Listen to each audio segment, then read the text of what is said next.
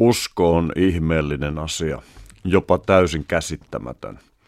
Eräs kuusi kertaa viikossa ilmestyvä kioskeissa myytävä Roska-lehti yritti pääsiäisen alla hakeutua tunnelmaan selvittämällä 18 kohtuullisen julkisen kansalaisen suhdetta uskoon.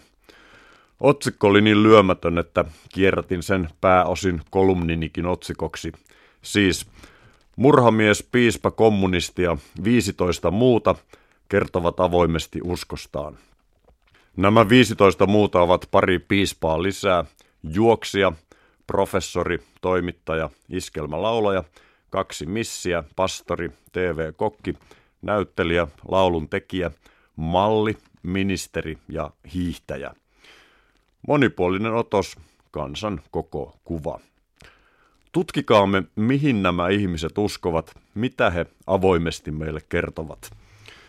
Murhamies kertoo, että ajatusmaailma heitti täyden ympyrän, kun hän pamahti uskoon. Minun geometrian tajuni mukaan täyden ympyrän kierron jälkeen seistään jälleen samassa paikassa, samassa asennossa, mutta ehkä murhaaja ei tarkoita tätä. Vaikeata oli uskon alussa, kun saatana väitti murhamiehelle, että Jumalaa ja saatanaa ei ole. Äidin kuolema oli järkyttänyt piispan uskoa. Odotan piispalta vähempää itsekyyttä. Entäs muiden ihmisten äitien kuolemat?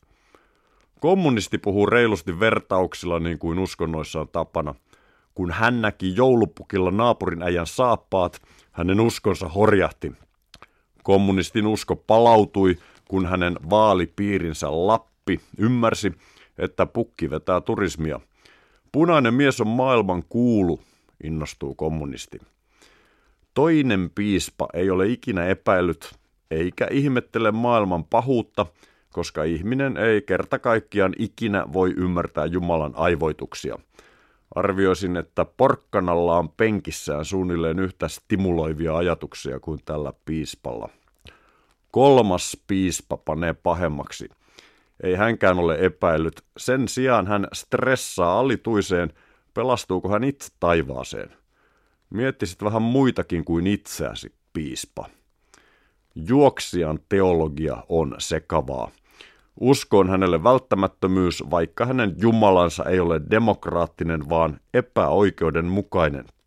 Mutta maailman pahaa ei tee Jumala, vaan piru. Häh? Epäoikeudenmukainen Jumala ja paha piru, siinäkö on juoksijan valikko? Optimistinen professori väittää akateemisen umpikierrosti uskovansa uskontoon. Historioitsijana hän uskoo myös ihmiskunnan lutviutumiseen jatkossakin, kun tähänkin pisteeseen on päästy ja mikä sen mukavampaa. Toimittaja sai Jumalalta apua ylioppilasaineeseensa, joten hän uskoo.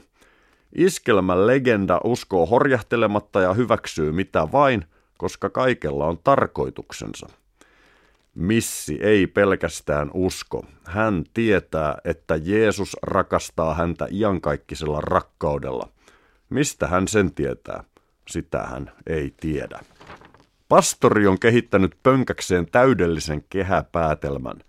Vain kuoleman pelko voi haastaa hänen uskonsa, mutta toisaalta epäusko vain vahvistaa hänen uskoaan.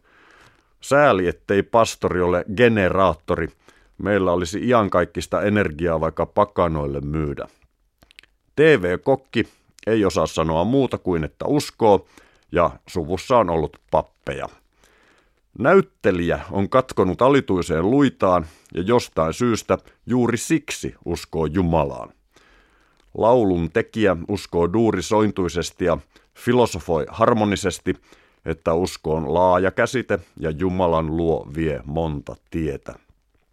Mallille Jumala on muodikkaasti voimauttava tekijä ja usko on voimavara. Ministeri muistuttaa reaalipolitikkona, että elämä on ylä- ja alamäkiä. Hän pitää erityisesti ylämäkiä tärkeinä ja neuvoo uskomaan, että niistä voi päästä ylitse. Hiihtäjä jyrähtää järkeen käyvästi – Semmoiset ikäiset törttöileet ja sitten uskoon tulleet muita uskovaisiksi agiteeraavat horjuttaisivat minun uskoani, jos minulla sellainen olisi. Hyvä hiihtäjä. Olit hiihtäjänäkin yksi unohtumattomista. Ja lopuksi vielä yksi, eli tämän sarjan toinen, missi vannoo, että rukous paransi kerran syövän. Lopuksi yhteenveto. Usko voi Roskalehden katsauksen mukaan olla ihan mitä vain. Pääasia, että uskoo, niin on helpompaa. Ammattiuskojat vaikuttavat olevan ihan yhtä pihalla uskonsa suhteen kuin amatööritkin. Pitkän matkan hiihtäjien uskossa tuntuu olevan pitoa.